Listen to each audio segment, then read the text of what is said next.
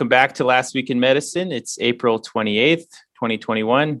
It's been three weeks since our last episode, so please forgive us for our negligence. Uh, I'm Stephen Jenkins, and today I'm joined by Austin Rupp and special guest Dr. Natalie Como. Thanks for joining us, Natalie. Yeah, I'm excited. I always listen to your podcast when I'm driving to Montana, so I finally get to be on it. Last three weeks in medicine now. yeah. Uh, so, Natalie, for those of our listeners who don't already know you, could you tell us a little bit about yourself? Sure. I am a hospitalist with the University of Utah group with Stephen and Austin. I grew up in Kansas and then I did undergrad at Duke and med school at Creighton. And then I did med peds residency at University of Utah. Liked it so much, I decided to stay on as a hospitalist. Um, so I just do adult hospitalist medicine at the university, and then I work half time at a small critical access hospital in Montana called the Community Hospital of Anaconda. So I get to do my med peds thing up there and see both kids and adults. So I really enjoy doing both. Yeah, what's it like moving back and forth from like an academic tertiary care hospital that has everything you need to a tiny hospital in rural Montana? Very different, obviously. And I think each one kind of makes me a little bit better at the other one. So when I'm at the university, I have all the subspecialists that are always teaching me things when they consult on patients, usually have learners. And so it kind of keeps you on your game in terms of teaching. And then when I go up to Montana, the hospital is 25 beds. And so the census varies a lot. It can be six, seven patients. I've had a couple weeks where the hospital's full and I have 25 patients, which is kind of crazy. But it's it's an odd feeling to just be by yourself and kind of not having backup or people to talk things over with. Mm-hmm. Sounds terrifying. yeah. It was at first, but then you kind of realize you know more than you think and you can do more on your own than you realize. So if you're just kind of pushed a little bit, you just kind of handle things. And the other difference up there is there's actually a lot of elderly patients who just decline transfer. And so I just say, hey, you know, I'm not a cardiologist and I'm not a neurologist, but if you really want to stay here, I'll do my very best. And so it kind of forces you to read and just try really hard to figure out the best thing to do. I think I'd be doing a lot of up to dating. I mean, I already do a lot of up to dating, but like constantly, should I push TPA? do a lot of up to dating. I have the ER doctors there to kind of bounce ideas off of, and they're great. So that's helpful. And then I kind of have my go to, you know, cardiology fellow and neuro fellow that I just call and kind of get advice from. So nice. Good.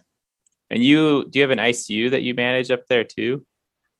We do have two ICU capable beds. And so I can kind of run an ICU light, you know, mm-hmm. DK with a drip BiPAP, CPAP, um, drips for, you know, hypertension or AFib with RVR.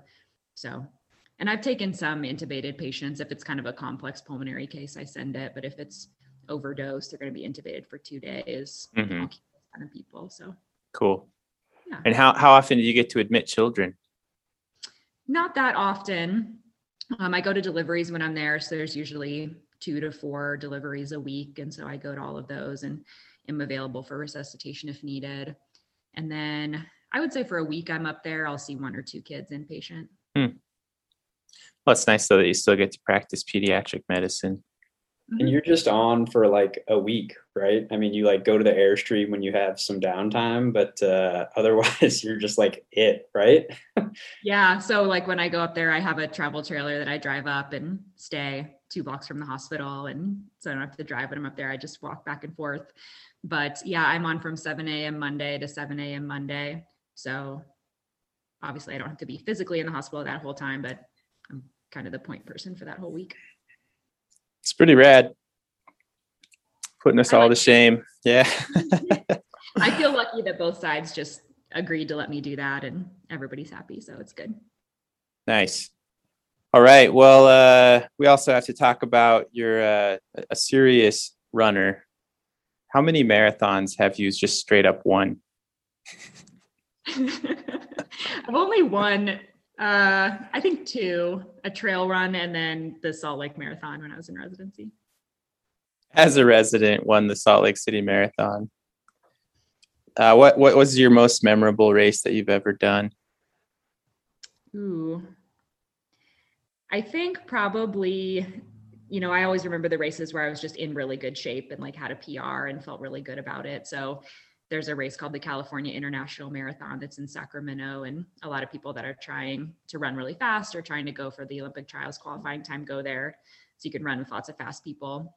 So I did that um, my last year of medical school and ran my fastest time in the marathon and just barely missed the Olympic trials qualifier, but it was just fun to be kind of chasing that and trying to run really fast.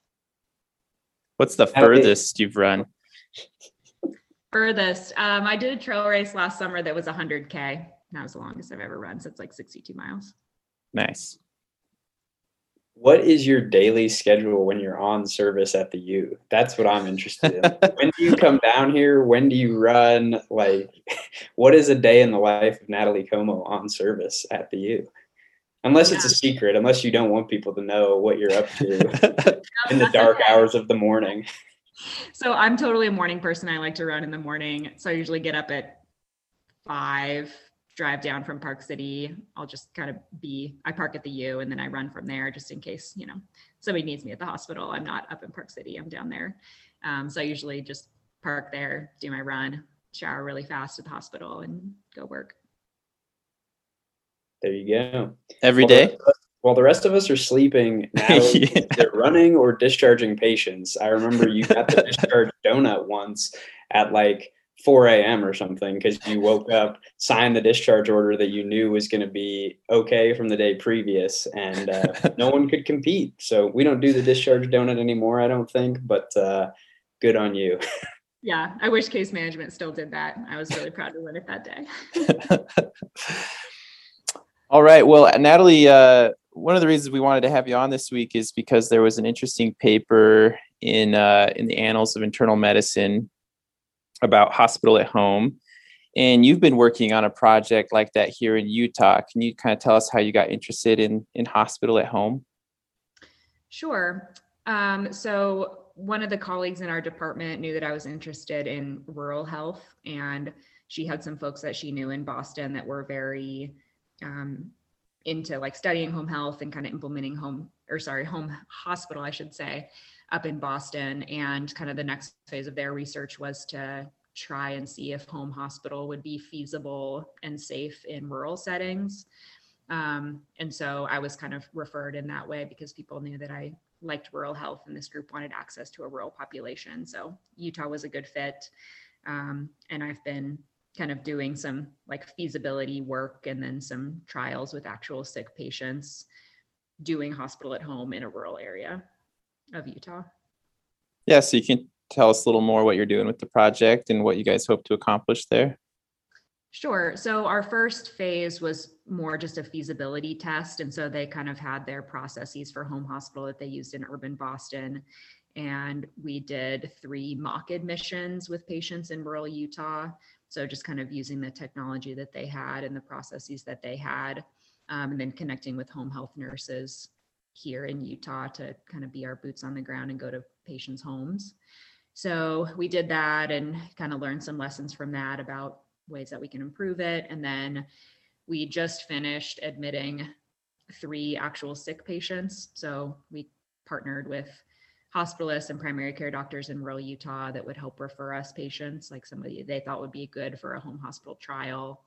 And then just last week, um, finish with that third patient. So it was good. That's awesome. Has it been a lot of work behind the scenes, recruiting and processing and being in charge of all that? Yeah, I mean, the research team in Boston is great and has helped with a lot of the kind of work like that.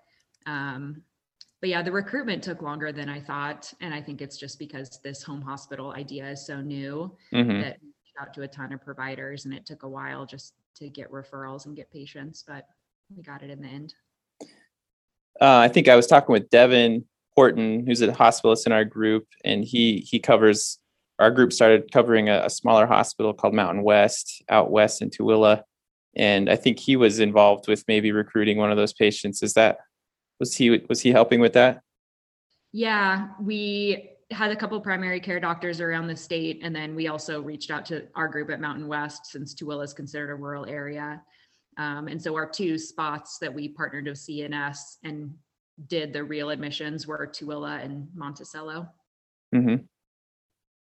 Right on. Well, uh, Natalie is going to talk about this first paper, um, which was published on April 20th, I think, in the Annals of Internal Medicine called Hospital at Home with Comprehensive Geriatric Assessment. So take it away, Natalie. Okay.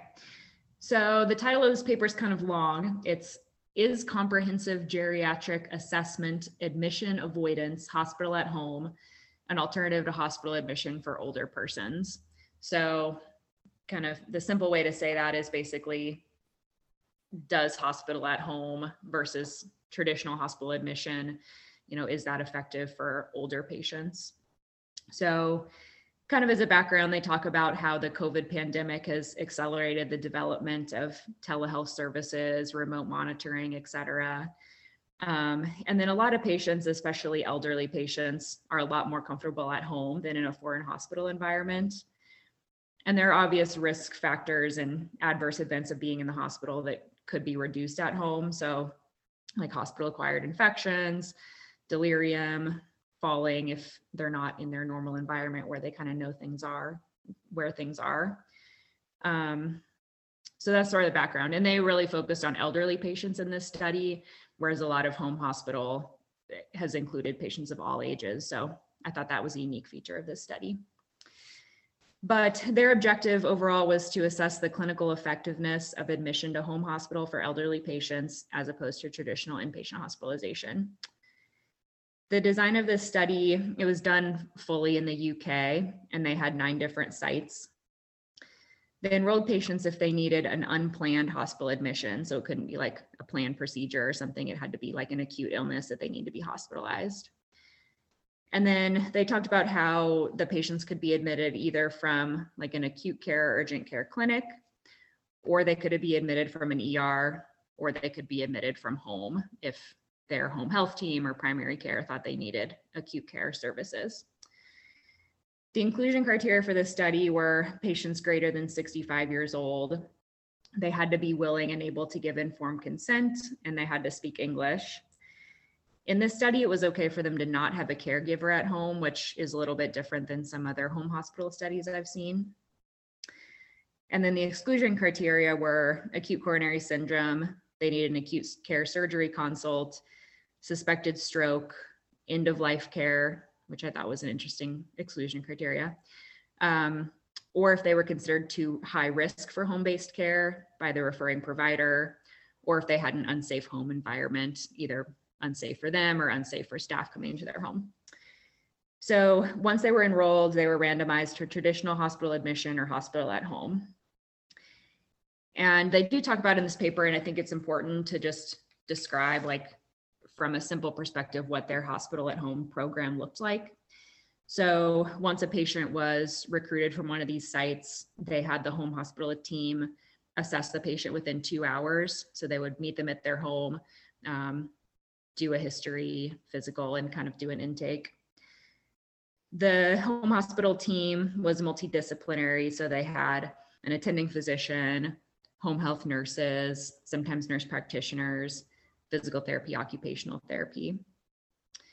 They did daily virtual rounds with the patient. So they said that was either with the attending geriatrician or with the nurse practitioner. They had home oxygen available, home IV meds available. And then for radiographic studies, if they need a chest x ray or whatever, they would prioritize prioritize those as if the patient was in the hospital and they this home hospital program would provide transport to take the patient from their home to the hospital, get the study, and then go back home. So that was kind of what it looked like. Um, the primary outcome they were studying was were the patients living at home at a six month time interval? So, six months after this hospitalization, were they living at home or not? Um, they had some secondary outcomes as well and most of these were also measured at six months. And these ones that I'll list off all had standardized, you know, objective scales that they were measuring. So they looked at cognitive impairment at six months and they used the MoCA score for that. They had scores on how independent they were in their activities of daily living. They had a comorbidity score. They looked at readmission rates um, to the hospital or transfer to the hospital. So if the patient was admitted at home and they got sicker and had to be transferred. And then they looked at length of stay and at delirium using the CAM method, that confusion assessment method. Um, so most of these were six months. They did look at some at 12 months too. And then the delirium, they looked or they measured the delirium at three days, five days, and one month. So this study had 1,055 patients that were randomized, which I actually thought was a, a, huge number and really good because a lot of the home hospital studies are super small. Um, like the one we did had three patients. um, yeah. And some other ones that you look at had like 20 patients. So a thousand patients is a ton of patients. Um, and they randomized them in a two to one ratio. So 700 were hospital at home, and then 355 were traditional inpatient hospital. They did lose a good number to follow up. Um, so in the end, what they actually had for like study numbers was 482 for home hospital and 243 for traditional hospital. They have a nice table about baseline characteristics, which I thought they looked very well matched in terms of age, presenting problem, diagnosis, their degree of cognitive impairment at admission, how independent they were with ADLs at admission, and then a measure of their overall health and comorbidities. So, moving on to the results, the mean age of patients in this study was 83, which also was kind of impressive to me. Like, these are very elderly patients. Um, so, I thought that was important. Um, one thing that they mentioned was 37 of the patients who were randomized to home hospital actually got admitted due to a decline in their health. So, you know, 37 patients who initially were at home actually had to just go inpatient. Um, and then the average length of stay for each group, it was a little bit longer in home hospital. So there's it was an average of 6.8 days versus 5.4 days in the hospital. And then going back to those primary and secondary outcomes, the primary outcome was living at home at six months, and there was no difference between the two groups. There were several secondary outcomes that also had no difference. So there was no difference in death at six months. All those ones I listed already, like cognitive impairment, activities of daily living, et cetera, had no difference. The only one in their study that was different between the two groups was the risk of living in a long term residential care facility at six months and 12 months. That was less for home hospital and it had a risk ratio of 0.6. And then the risk of transfer to inpatient hospitalization at one month was higher for home hospital and the risk ratio was 1.3 so that kind of is the study in a nutshell. Um, my overall thoughts on home hospital is that it's a really cool concept that technology makes possible. So, technology being like video visits and remote vitals monitoring, there's a lot of new technology in those areas. Um, looking at this study and other ones that I've seen for home hospital, there's kind of minimal or variable results for specific outcomes like mortality, rate of infections, falls, etc. Um, but after I've done some work with home hospital, I think what's more important is just demonstrating that home hospitals not inferior to inpatient care. Um, because the biggest thing I've seen is just that patients and caregivers love it and are so appreciative um, of this option that if it can be safe and effective and at least equal to inpatient care, I think that like patient satisfaction piece is, you know, the biggest thing in my mind. Yeah, I totally agree. I think, you know, we reviewed a, a paper, I think from that Boston group last year, January 2020, also in the annals.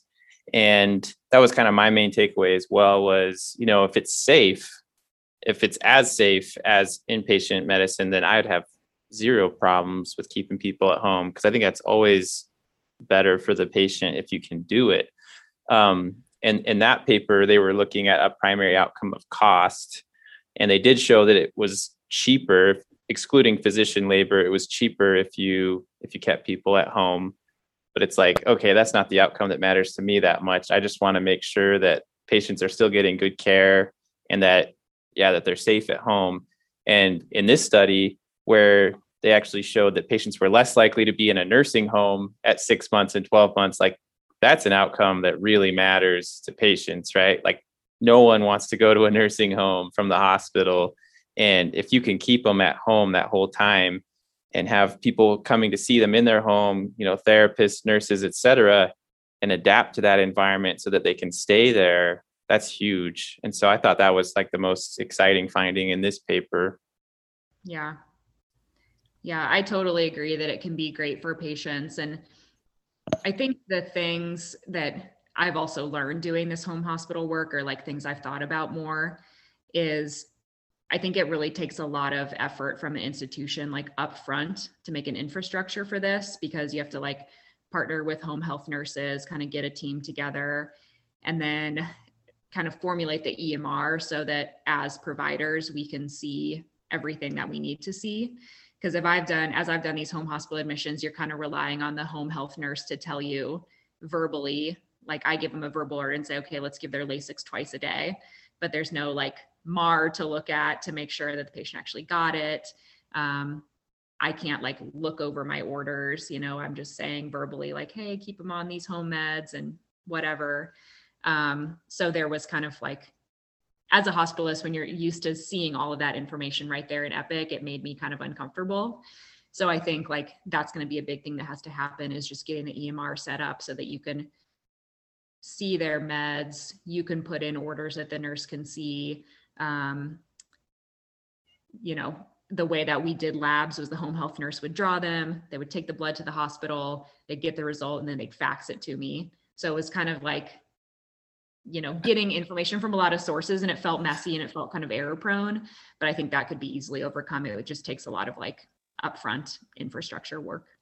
Yeah, we can't be using fax machines. That's absurd. yeah, you can actually get faxes on your phone, like through the Doximity app, which I didn't know, but I oh, learned. Oh, cool.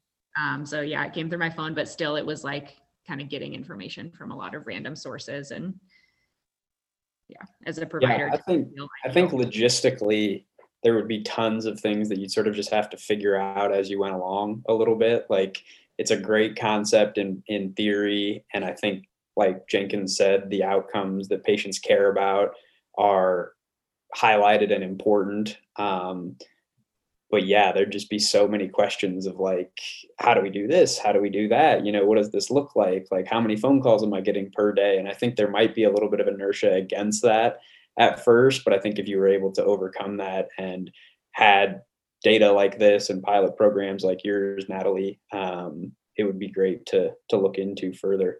I wonder also what you know sort of they they talk about inclusion and exclusion criteria it looked like the vast majority of patients or not the vast majority but almost 50% of patients had infection which does seem like the ideal diagnosis you know it's a cellulitis or a pneumonia or something relatively straightforward um, that vetting process or sort of what that looks like could also require significant legwork up front but yeah i think if you again overcome the initial inertia against it that's still a great idea. Yeah.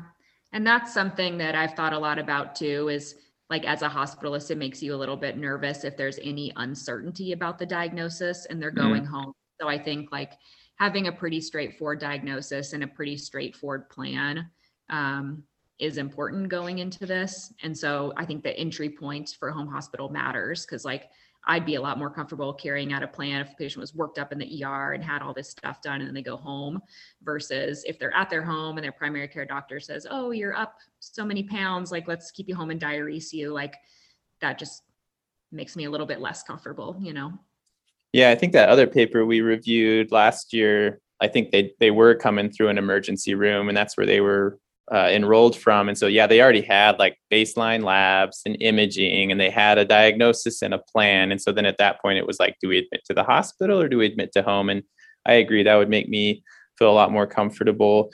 And it is interesting looking at what people were admitted for in this study. Like Austin said, they, they say 45% had an infection. And when you look at the breakdown, it's like only 7% had like a respiratory condition, including infection. So it wasn't like a ton of pneumonia. Only 3% had a urologic problem, including UTIs, which to me was like astonishingly low like maybe Britain is just way better at not treating fake UTIs than we are because it's like you would think that would be a bigger chunk. And then only 2% had skin conditions, including cellulitis, which I was like, that seems like your ideal patient to admit at home is someone with just like some cellulitis. Someone can check on it every day. You you can do IV antibiotics for a couple days.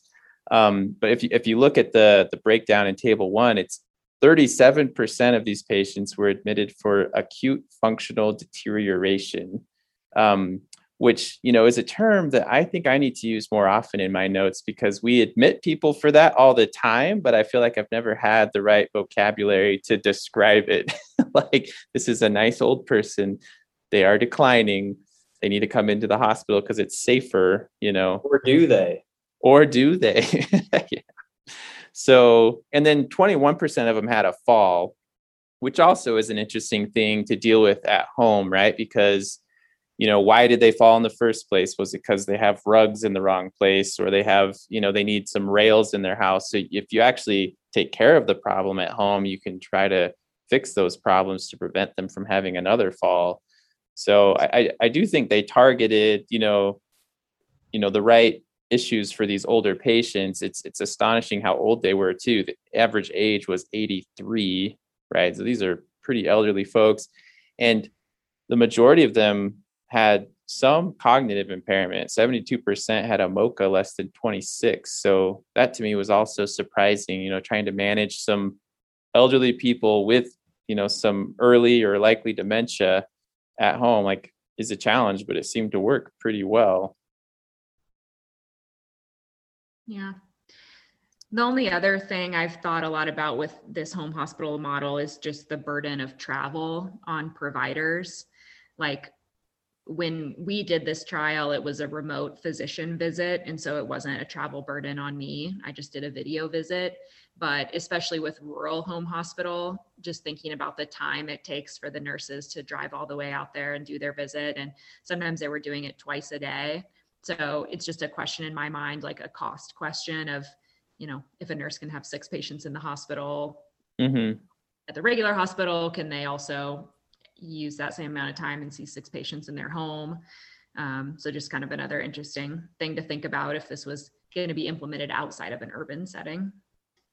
Yeah, we need uh, President Biden's infrastructure plan to get us more rural broadband, and then we can get all the nurses a Tesla and I wonder if, you know, from a provider standpoint, does that mean you're just in a bank of computers, like doing various, you know, video visits and like telling the nurse, like, you know, stick like push down on their on their shin see how much edema there is you know like it's like those stupid little acls things you're doing like you hear crackles you know lub dub lub but um i think it's a yeah more more to come probably huh yeah.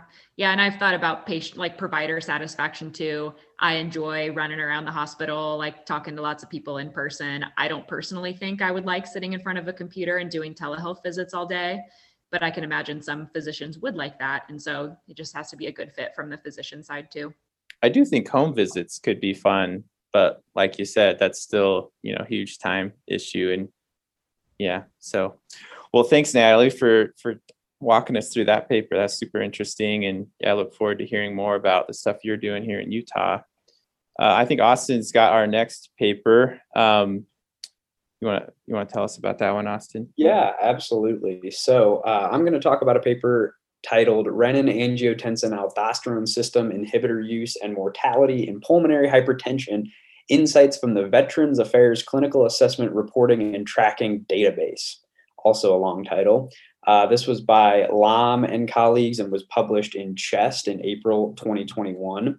We thought this was important because pulmonary hypertension is a very common complication of cardiopulmonary and systemic disorders that has significant morbidity and mortality, but that directed therapy is only available to a small subset of patients with type 1 pulmonary hypertension.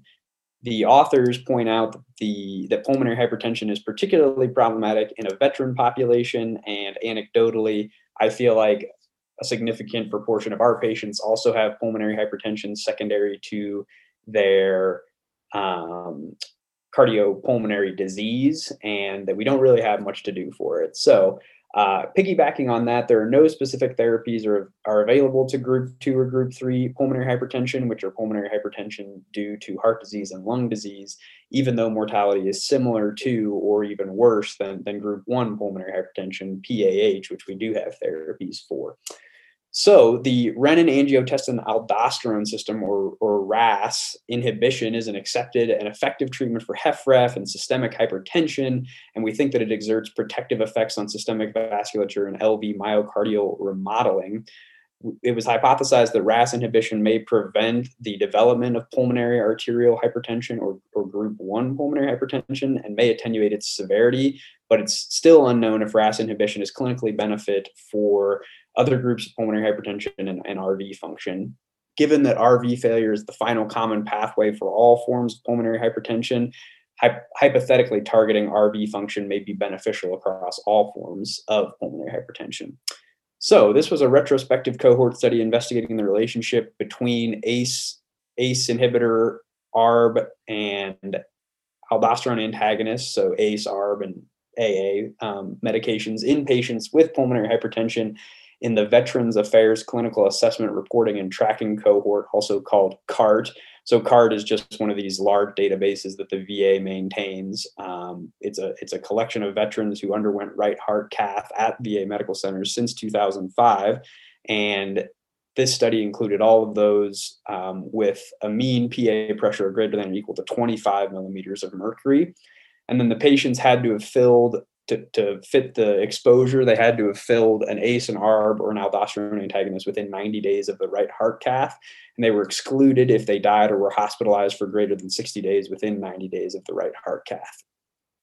Uh, they did a lot of adjustments. The covariates, including de- included demographic characteristics, socioeconomic status, health behaviors, comorbid health conditions, and co-medication use. They talked about how they adjusted for all of this stuff. Um, there were several different analyses, including um, disease severity, in which the pulmonary artery wedge pressure was used, um, whether or not they were inpatient during the right heart cath, and their BNP. They they tried to adjust for pretty much everything that they could.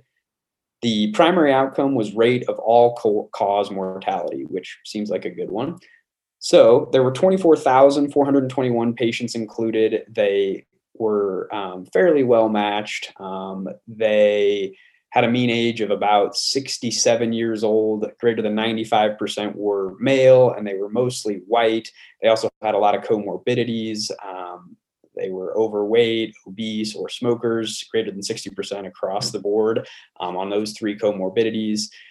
Um, you know, some of the comorbidities probably deserve a second look. Like 90% of the aldosterone antagonist users had heart failure, and um, you know, kind of you can delve into table one um, and peruse that for yourself.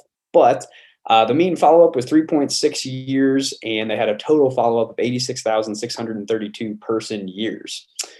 So, um, basically, you know, sort of jumping forward to the results, there were 10.9 deaths per 100 person years in the ACE ARB users versus 14.1 deaths per 100 person years in the non ACE or ARB users. So that's a 35% versus 41.2% mortality.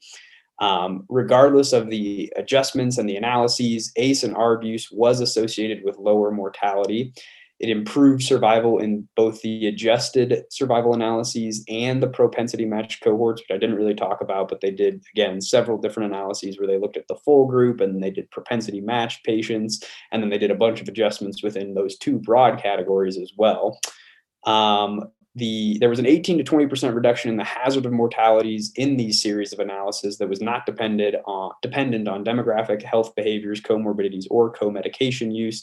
And the relationship was also unaltered when accounting for potassium or bnp levels inpatient status and the wedge pressure. And then they also pointed out that there was lower mortality in a small subset of patients with pre-capillary pulmonary hypertension among ace and arb users so again, sort of any way you sliced it, ACE and ARB use was associated with lower mortality in this cohort of pulmonary hypertension patients.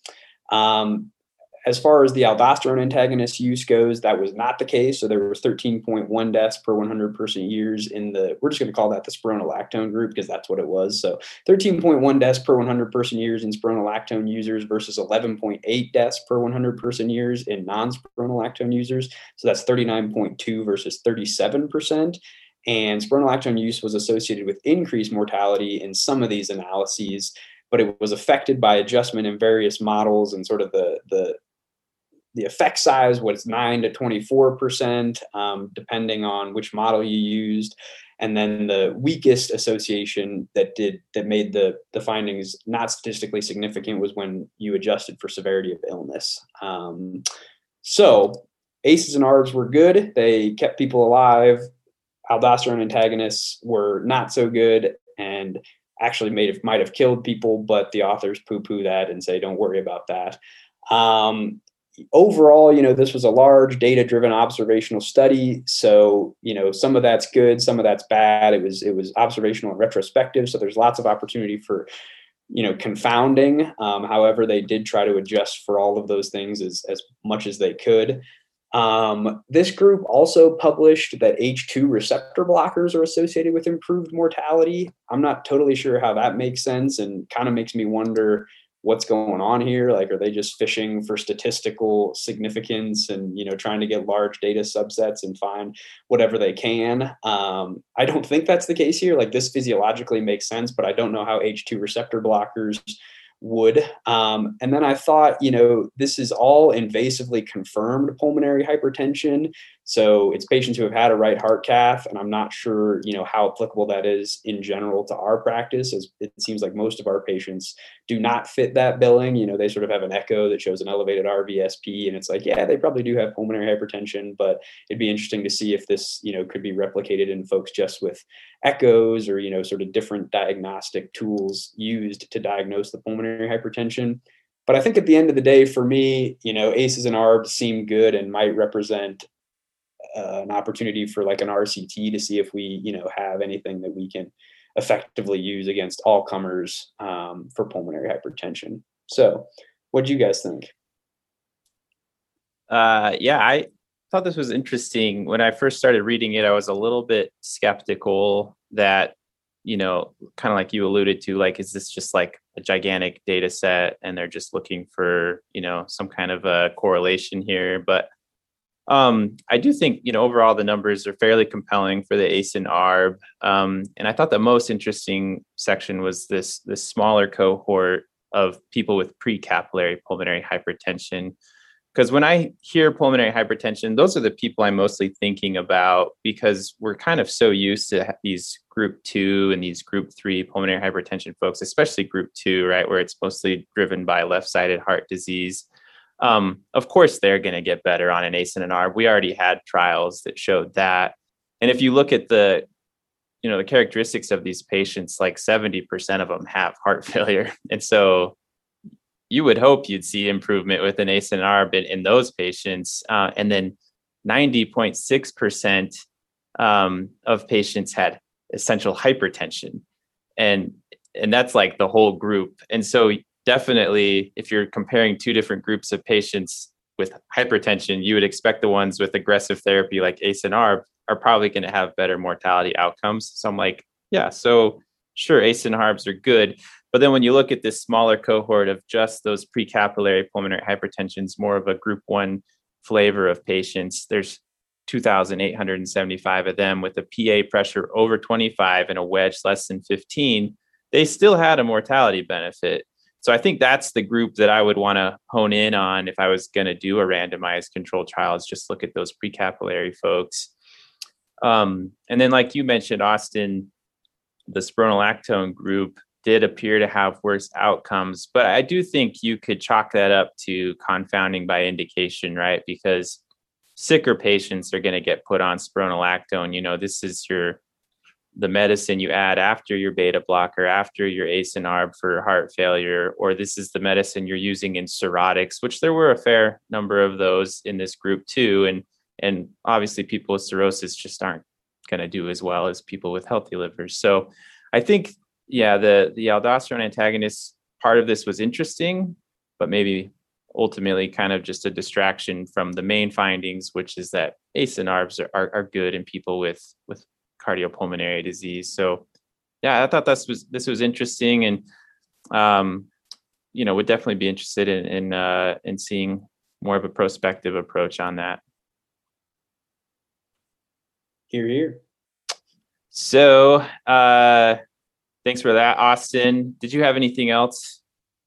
I mean, I thought that that annals paper that was the five or four or five recommendations about antibiotics was worth mentioning. Uh-huh. Um, basically, shorter is better. I mean, sort of the the authors go through and took you know guidelines and the most up to date information and made a couple recommendations about antibiotics. Um, while we're talking about it, I'll just throw them out there. So they say limit antibiotics to five days for treatment of COPD exacerbations with bronchitis who have signs of a bacterial infection. They say treat CAP with antibiotics for a minimum of five days. They say in women with uncom- uncomplicated bacterial cystitis, use a short course of antibiotics, which is macrobid for five days, Bactrim for three days, or one dose of fosfomycin. They talk about pyelo, but I'm not sure I totally agree with that, so we're going to skip that. And then for non-purulent skin and soft tissue infection, they say use five to six days of antibiotics. Um, it was just good food for thought to read that one. I thought, I think. Um, and you know i think they actually sort of over overdo it on the pyelo but the other recommendations seem pretty much in line with what we've talked about previously. And uh, you know shorter is better a lot of times. How long did they say for pyelo? Well they say um like 14 days of a fluoroquinol or 14 days of a fluoroquinolone or a cephalosporin. Actually, I didn't even write it down to be honest. Um, uh, but they, it seemed a little long. Oh, and here I do have it. In uncomplicated pyelo, treat with a short course, five to seven days of fluoroquinolone or Bactrim times 14 days. So the, the Bactrim times 14 was a little puzzling to me, actually. And then if you look at up to date, they say five to seven days of a fluoroquinolone, 10 days of Bactrim, or 14 days of a, of a beta lactam. Um, we anecdotally use more beta lactams for shorter based on what our stewardship folks say. Mm-hmm. And um, again, anecdotally, it seems like that does the trick a lot of times. And I think we're moving away from fluoroquinolones across the board. So continuing to treat pyelo with fluoroquinolones seems to be falling a bit out of favor. So those were that's what they said, and that those were my issues. But still probably reasonable to follow. At least be aware that these exist and to follow them um, because the evidence supposedly supports it. Yeah, I think it's good to know those numbers just off the top of your head because it's kind of more empowering for doctors to feel like they don't have to treat forever, right? And expose your patient to more risk. And so I think especially if you're working with, you know, med students and house staff, that's one thing I try to hammer in while we're on together is what are appropriate intervals of antibiotics. Let's not overdo it because um, not all of them are going to become internists and infectious disease doctors, and we're not the only ones prescribing antibiotics out there. Yeah, so, shout out to or plug to Brad Spellberg, who's on Twitter. He has his own website, which might just be it's bradspellberg.com and he has like a, a, tab that you know shorter is better and all the supporting evidence for it so if listeners are interested, check out bradspellberg.com and the shorter is better tab for supporting document, you know, supporting evidence for short durations of antibiotics. Look at us providing free advertising for Brad Spellberg. All right, cool. Thrombologist.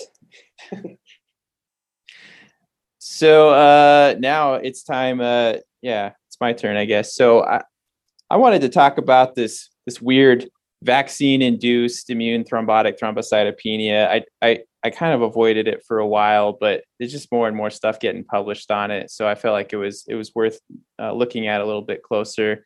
Um, you know, I think we've been hearing reports for months now about weird clots, and you know, the Twitter sphere had lots of feelings about this, and everyone was kind of poo-pooing it initially, like, "Oh, big deal, a few clots here and there." COVID causes clots too, but the actual you know case reports and, and pathophysiology is fascinating and i think it's worth looking at um, because it's something people should be aware of. Um, so you know at this point there's been over 400 million people vaccinated for covid-19 which is kind of crazy to me.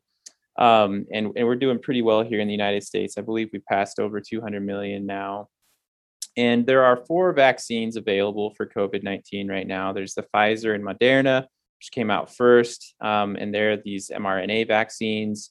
And that's the majority of people in the United States have been getting that one. And then AstraZeneca came out with a, a vaccine, and Johnson and Johnson.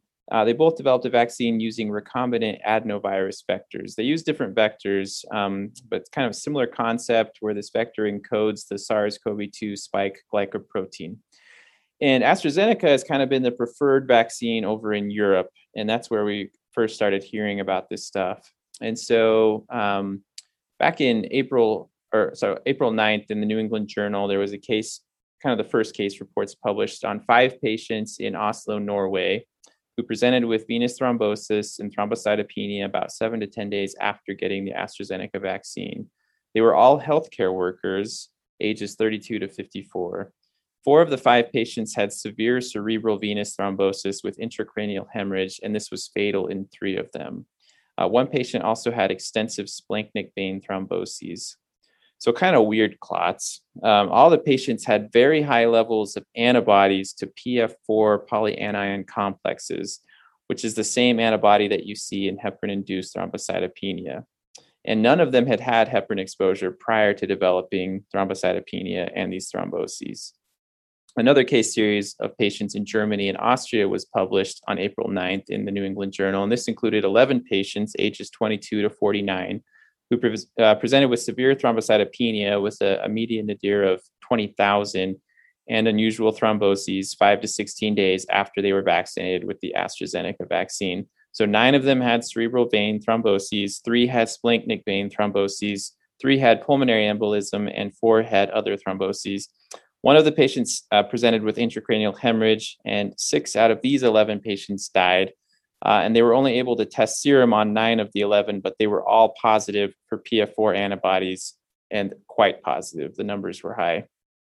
So then another case series of 23 patients in the United Kingdom with thrombosis and thrombocytopenia after AstraZeneca vaccine was published in the New England Journal on April 16th. So that was a week after. And most of these patients had cerebral vein, uh, venous sinus thromboses, and 22 out of the 23 had positive PF4 antibodies by ELISA. So those were all patients who got the AstraZeneca vaccine. What about Johnson and Johnson? Because that's the vaccine that you know is available here in the United States that that people have kind of been freaking out about. So on April 14th, uh, the New England Journal published a case report of one woman who got the Johnson and Johnson vaccine and 14 days later presented to the ER with abdominal pain. She had a platelet count of 13,000, extensive splanchnic vein thrombosis, and uh, was found to have cerebral venous sinus thrombosis as well.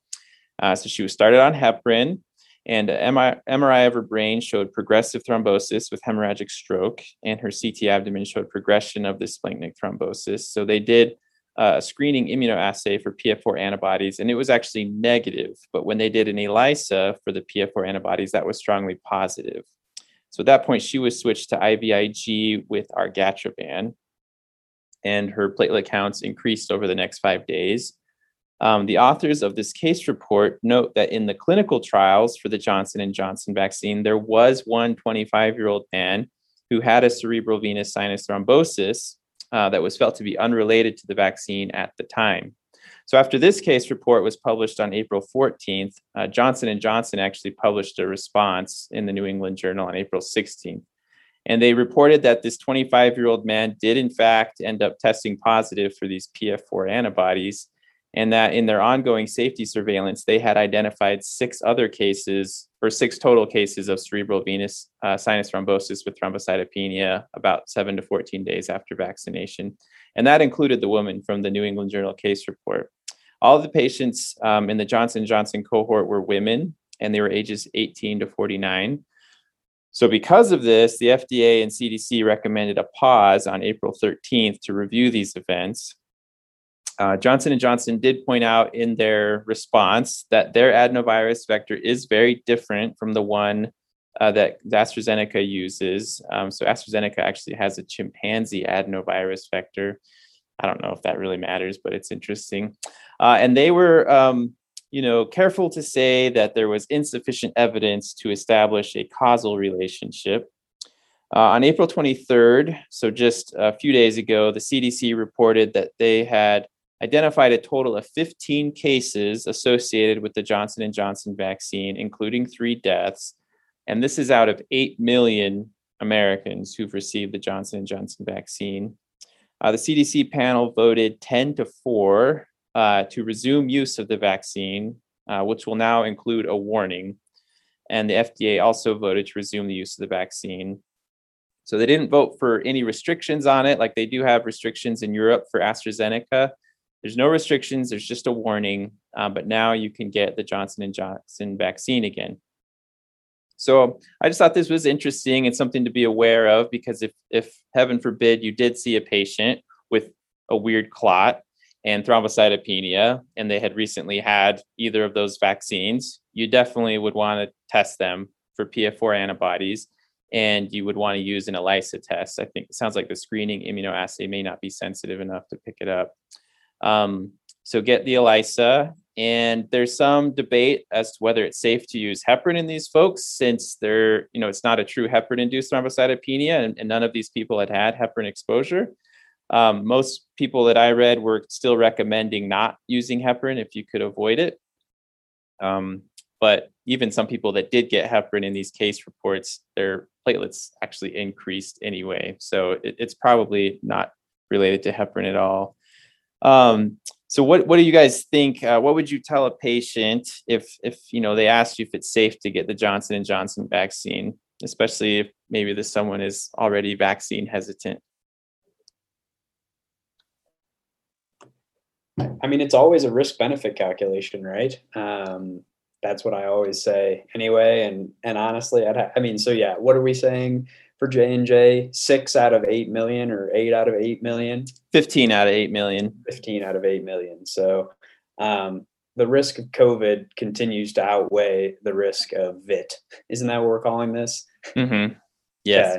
Yeah. Um, so that's what I would tell them, but also, you know, would sort of instruct young, otherwise healthy women to, you know, pay attention for signs and symptoms of weird clots. Um, but yeah, I think always a risk benefit equation. Benefit still outweighs risks in my mind, but individualized decision. Yeah, and I agree with the risk benefit thing too. I mean, I think it's kind of like natural human psychology. If you're doing something or giving someone a med or something and there's an adverse outcome, that always feels worse than if you do nothing and something bad happens. So I feel like there's something about psychology where people get really upset if they get the vaccine and they're one in a million that this happens versus if they don't do anything and they're unlucky and they get COVID and then something really bad happens. For some reason, it seems like that's weighed differently in people's minds. And so I would just try to, you know, have them look at both of those perspectives.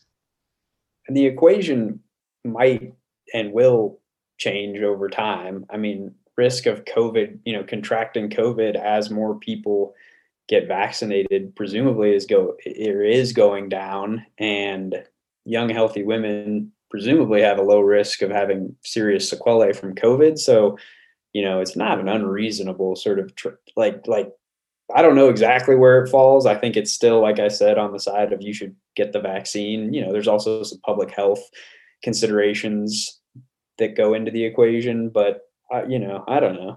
Well, still a little, a little bit of a shoulder shrug still, and glad no one's asked me. Yeah, I think it's tough because, you know, when when you're having this conversation with a young person, like you said, like they're unlikely to get sick from COVID, right? Statistically, they're probably going to do fine if they get COVID. And so a lot of them don't want to get vaccinated anyway, right? Like the main reason we want them to get vaccinated is so that we can, you know, approach herd immunity and have enough people vaccinated that this is, doesn't spread anymore. And so it's kind of hard when, if you frame it that way, you're asking them to get vaccinated to help society at large. And, but you may get this like crazy rare blood clot or something. And suddenly they're like, oh, maybe I don't want to help society anymore. Maybe I'll just take my chances. But I mean, luckily, there are two other excellent vaccines out there, right? Like I don't think any of us got Johnson Johnson because it wasn't even available, right? Like I got Pfizer back in December, and you know there have been some interesting blood clot reports with Pfizer and Moderna. Um, I don't have the numbers, but even lower, and they weren't as weird as the Johnson and Johnson one, and and not associated with like the thrombocytopenia and things. But I think that uh, yeah, I mean, if someone is like terrified of Johnson and Johnson, at least you have a couple of other options that you can recommend to them. And yeah. I did have I got no, sorry, go ahead. Oh, you you go ahead. The pathophys is pretty interesting. I mean, yeah. You know, like I was basically like, oh, I guess I don't really understand HIT. So then I had to read about HIT. And then I was like, well, I don't, maybe now I understand HIT, but what's VIT? And like, yada yada. So yeah, you know, I mean, you don't want to be an interesting case, but it's interesting. Something I didn't realize until I was reading more about this too was there is an autoimmune uh, form of HIT that has nothing to do with heparin, and it usually presents with uh, you know, lower platelet counts, strange clots, and then higher uh, results on the PF4 antibody test, which is more similar to this.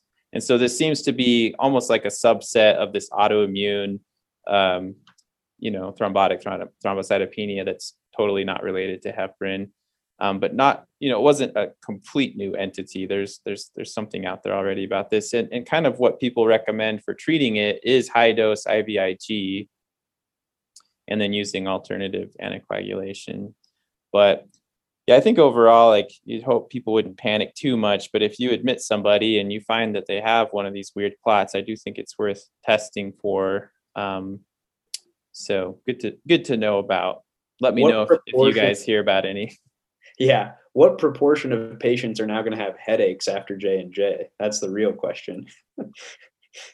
yeah, and so if your patient with J and J is calling in with a headache, I think the first thing I'd do is check a platelet count because if their platelets are normal, they're probably okay, right? Um, all these people had super low platelets, like in the twenty to thirty thousand range. Um, but yeah, I think you know people already get headaches from the vaccines just from the immune response, so it does make it a little bit challenging. I can confirm I have antibodies. Oh yeah. I like got mailed some, you know, statewide survey epidemiological study thing. So I got tested for the virus and tested for antibodies. I have antibodies. Vaccines. Congratulations. Work. Yeah, thanks. Except against all these variants. yeah, yeah, that's it's scary what's happening out there still. But all right, well, any anyone else have anything they need to get off their chest or share with the group? No. All right. Thanks. Cool. Well, thanks for joining us, Natalie. It was great to have you. Yeah, that was fun. I'm around next week, so I'll see you guys at the hospital. All right. Cool. All right. Well, we'll uh I don't know when we're doing our next episode, the next week or two, but yeah. Stay tuned.